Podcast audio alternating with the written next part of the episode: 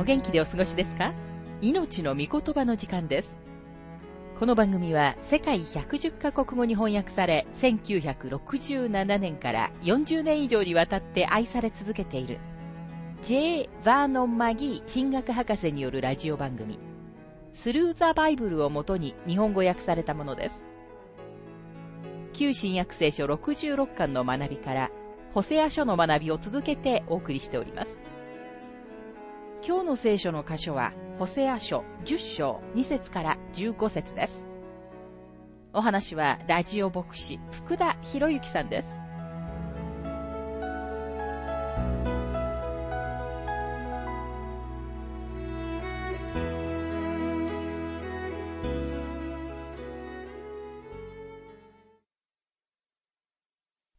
ホセア書10章の学びをしていますが、2節彼らの心は双心だ。今彼らはその刑罰を受けなければならない。主は彼らの祭壇を壊し、彼らの石の柱を砕かれる。彼らの心は双心だと書かれていますが、実際彼らは確かに神様を礼拝してはいたのです。彼らのうちの多くが以前のように祭りの日にはエルサレムに下って行き、神様を礼拝することに加わりました。ところが彼らは、建てられた金の格子にすぐに戻ってきて、同時にバールをも礼拝したのです。彼らはまさしく双心でした。ある日には神様を礼拝し、そして次の日にはバールを礼拝したのです。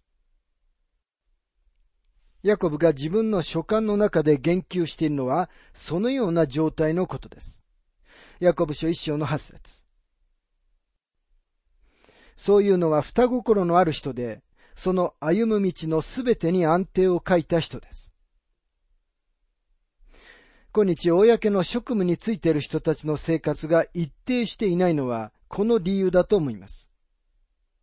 彼らは口のこちら側の端で一つのことを言います。そしてもう片方の端で逆のことを言うのです。リーダーたちの一部の言葉遣いは全くとんでもなく下品だと思います。それでいて、この同じ人たちの一部がテレビに登場して、彼らの上着の下から天使の羽が生えてくるのではないかと思えるような聖書の言葉を引用したりするのです。まさしく彼らは双心を持っているのです。日曜日に教会に行って、すべての恵みの元なる御神をという聖歌を歌っておいて、その後教会から出てきて、月曜日の朝には仕事に行って、神様の皆をみだりに唱える、または罵ることはできないはずです。感触を起こして、あなたをイライラさせるすべてのものを呪うために、神様の尊い皆を使ってはならないのです。そのような矛盾した生き方は、イスラエルの上に裁きをもたらした双心と全く同じ種類のものです。アメリカでは特に何かを罵るときにイエス様の名前を使いますが、マギー博士はそのことを言っているんですね。ホセア書10章の3節今彼らは言う。私たちには王がない。私たちが主を恐れなかったからだ。だが王は私たちに何ができようと。彼らは南に下って行って、南王国を見てこいよ。彼らの王は大した助けにはなっていないぜと言っていました。北王国では一人も良い王はいませんでしたが、彼らの基本的な問題は、彼らの王たちが神様を恐れなかったことではありませんでした。彼ら自身の心が神様との正しい関係になかったのが問題だったのです。私たちの基本的な問題が私たち自身の心の中にあるのに、私たちが今日の問題を政府のせいにするのは簡単なことです。でも問題は政府にあるのではなく、私たちの心の中にあるのです。ホセア書10章の4節彼らは無駄口を聞き、虚しい誓いを立てて契約を結ぶ。だから裁きは畑の畝の独走のようにおいでる。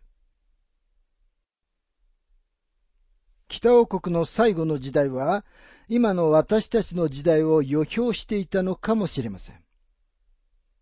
彼らは無駄口を聞きと書かれていますが、彼らはとてもおしゃべり好きな口のうまい人々でした。私たちの時代、ラジオやテレビや印刷されたページが私たちの世代をおしゃべりな人々にしていると思います。人間はなかなかおしゃべりな動物です。木の上には人間よりももっとぺちゃくちゃ喋る猿など存在しません。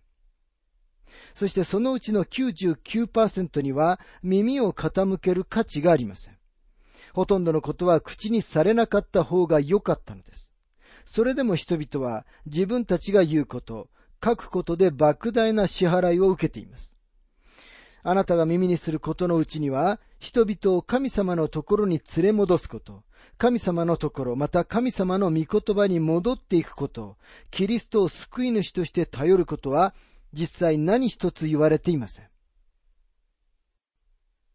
またここには、彼らは無駄口を聞き、虚しい誓いを立てて契約を結ぶと書かれています。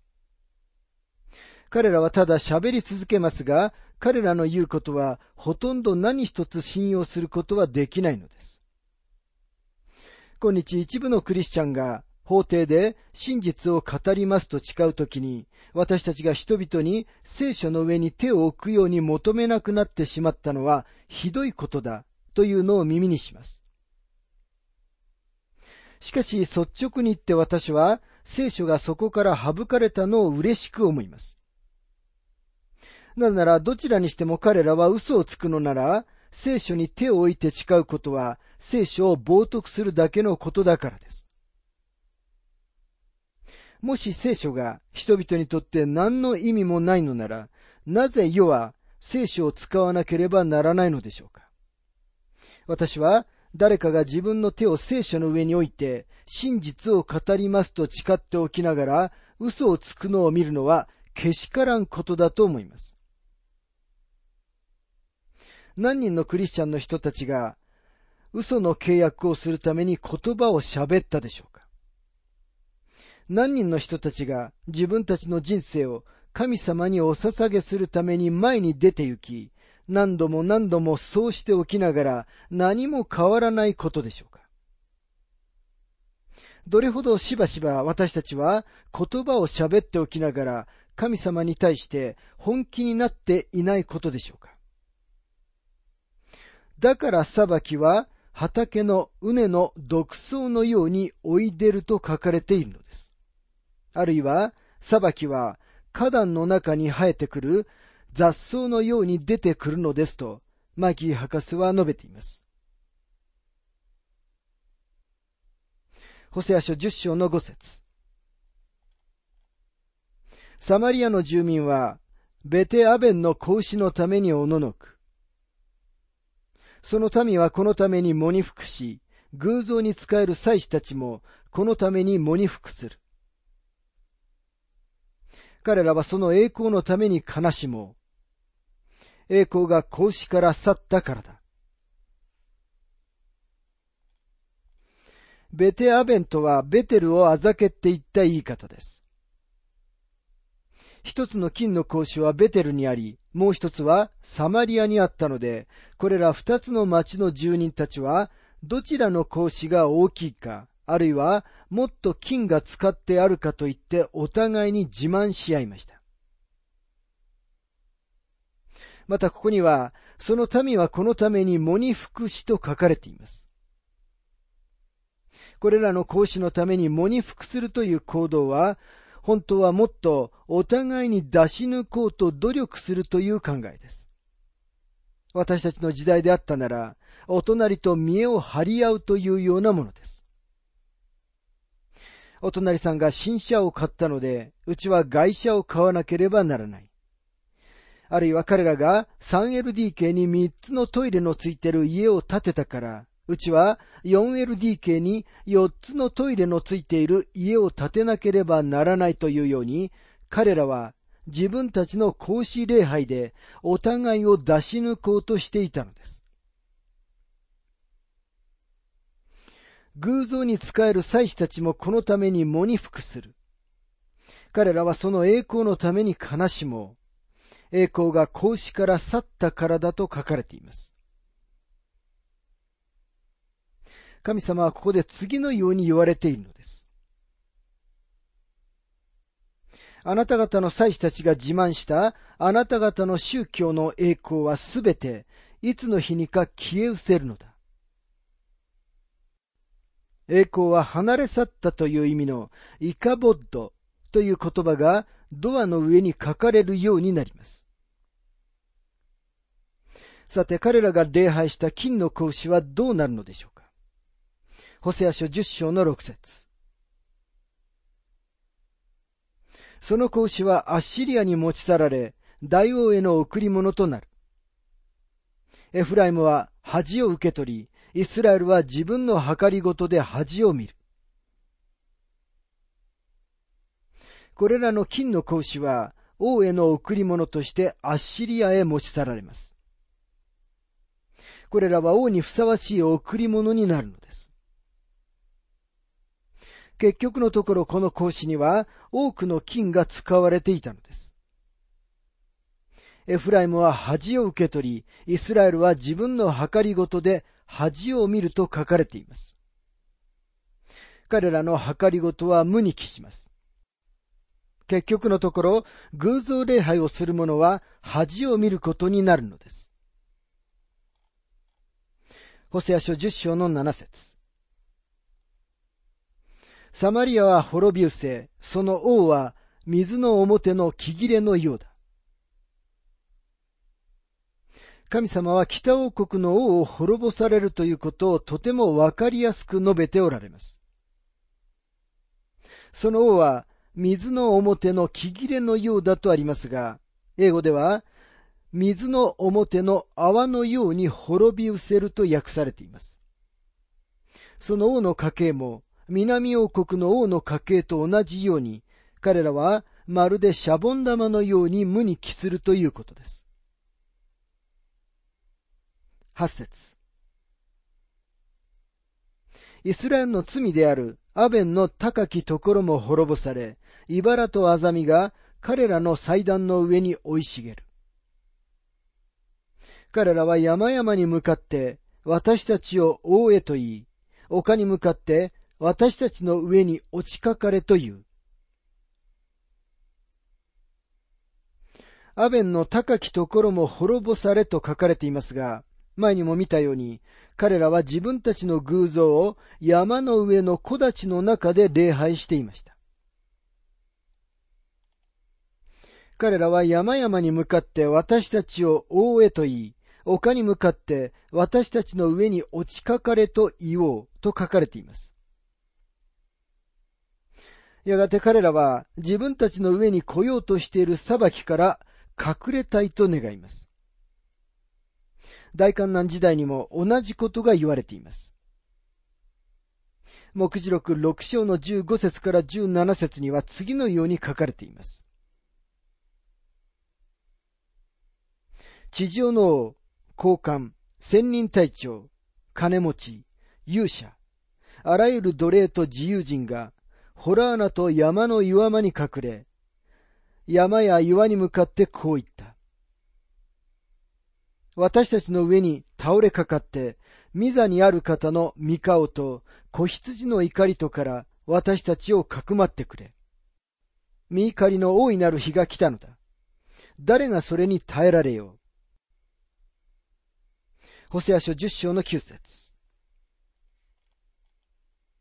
イスラエルよ、ギブアの日々よりこの方、あなたは罪を犯してきた。彼らはそこで同じことを行っている。戦いはギブアで、この不法な民を襲わないだろうか。これはおそらく四式19章から20章に記録されている恐ろしい出来事を指していると思われます。内乱の後、ギブアの男たちが一人もいなくなってからも罪は残りました。そしてギブアはひどく残虐な公職を象徴しました。イスラエルの偶像崇拝の習慣の上にとんでもない公職の罪もあったのです。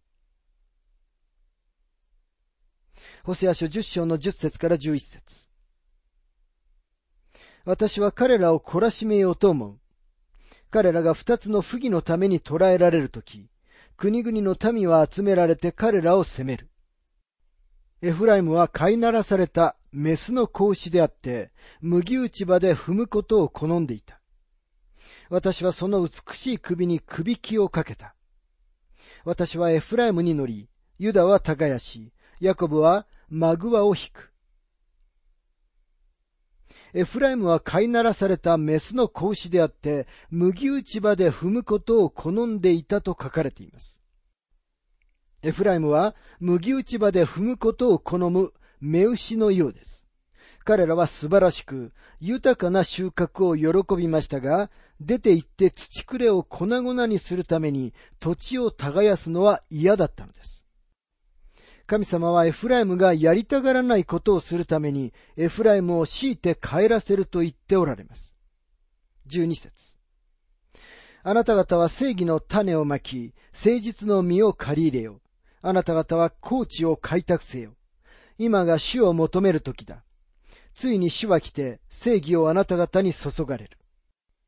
これは聖書全体に行き渡っている行いに対する刈り取りの原則です。パウロがガラテヤの信者たちに書いたのもまさにこのことです。ガラテヤ人への手紙6章の7節から8節にはこのように書かれています。思い違いをしてはいけません。神は侮られるような方ではありません。人は種をまけば、その刈り取りもすることになります。自分の肉のためにまくものは、肉から滅びを刈り取り、御霊のためにまくものは、御霊から永遠の命を刈り取るのです。ホセアはもし彼らが正義の種をまくなら、誠実の実を借り入れることになると言っています。悪魔の基準に従って生活しながら、神様からの報酬を期待することはできないというのは、いつでも本当のことです。ホセア書10章の13節あなた方は悪を耕し、不正を刈り取り、偽りの実を食べていた。これはあなたが自分の行いや多くの勇士により頼んだからだ。イスラエルは教訓を学んではいませんでした。イスラエルは悪を耕していたので、不正を刈り取っていました。彼らは偽りの実を食べていました。彼らは勇士たち、つまり彼らに嘘をついた自分たちのリーダーに信頼していました。彼らは神様よりもむしろこの人々を信じました。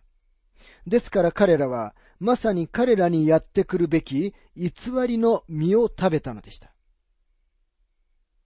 ダニエル書の中で神様が国の上に、4章の17節にあるように、人間の中の最もへりくだったものを建てられたことを読みました。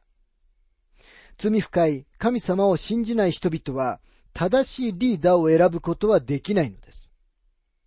もし人々が嘘つきであるのなら、彼らは嘘つきのリーダーを選びます。もし彼らが会員をするものであるなら、彼らは会員をするものを得るのです。そしてもし彼らが泥棒であるなら、彼らはそのような種類の支配者を得るのです。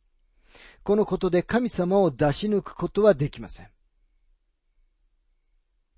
神様とギャンブルをして勝つことはできないのです。もしあなたが嘘つきや会員する者や泥棒でいて、うまくやりようすることができると思っておられるのなら、それは大きな間違いです。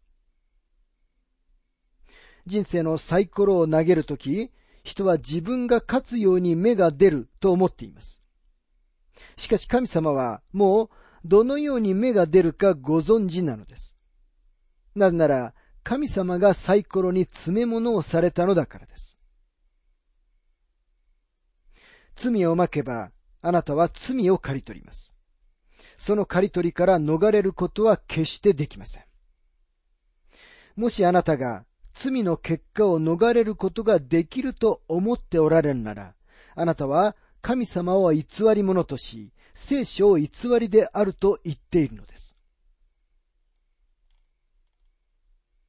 一部の人たちは自分たちは罪をうまくやりおせたと思うことは本当です。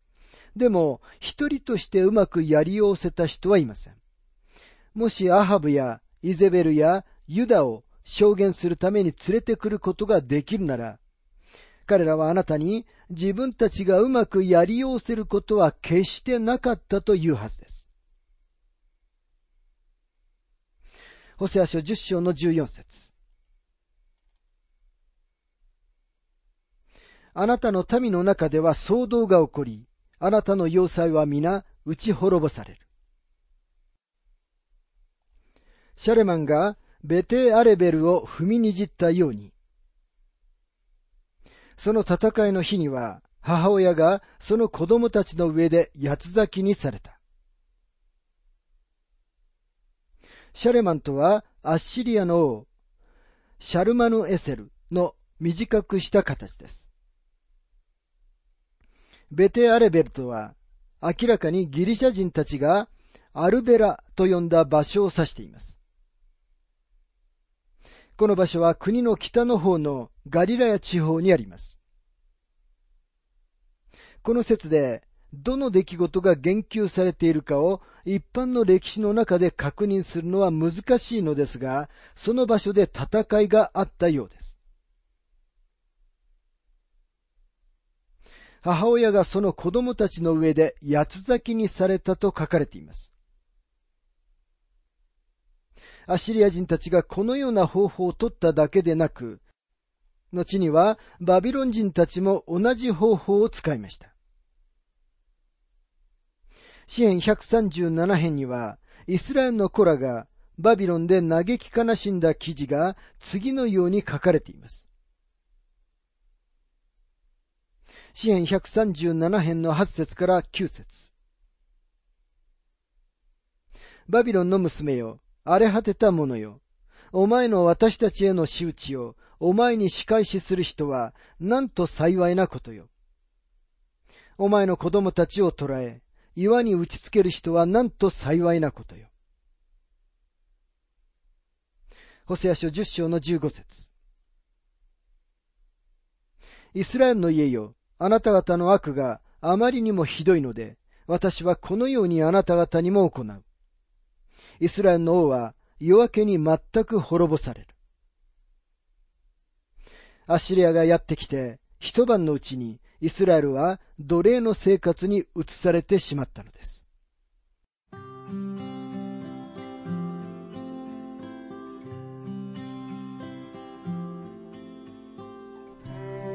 命の御言葉お楽しみいただけましたでしょうか？今回はイスラエルは虚しいブドウの木となるというテーマで、ホセア書10章2節から15節をお届けしました。お話はラジオ牧師福田博之さんでした。なお、番組ではあなたからのご意見、ご感想、また聖書に関するご質問をお待ちしております。お便りの宛先は、郵便番号592-8345大阪府堺市浜寺昭和町。4-462浜寺聖書協会命の御言葉の係。メールアドレスは全部小文字で ttb.hbc.gmail.com または浜寺 at 浜寺バイブル .jp hamaderabible.jp です。どうぞお気軽にお便りをお寄せください。それでは次回までごきげんよう。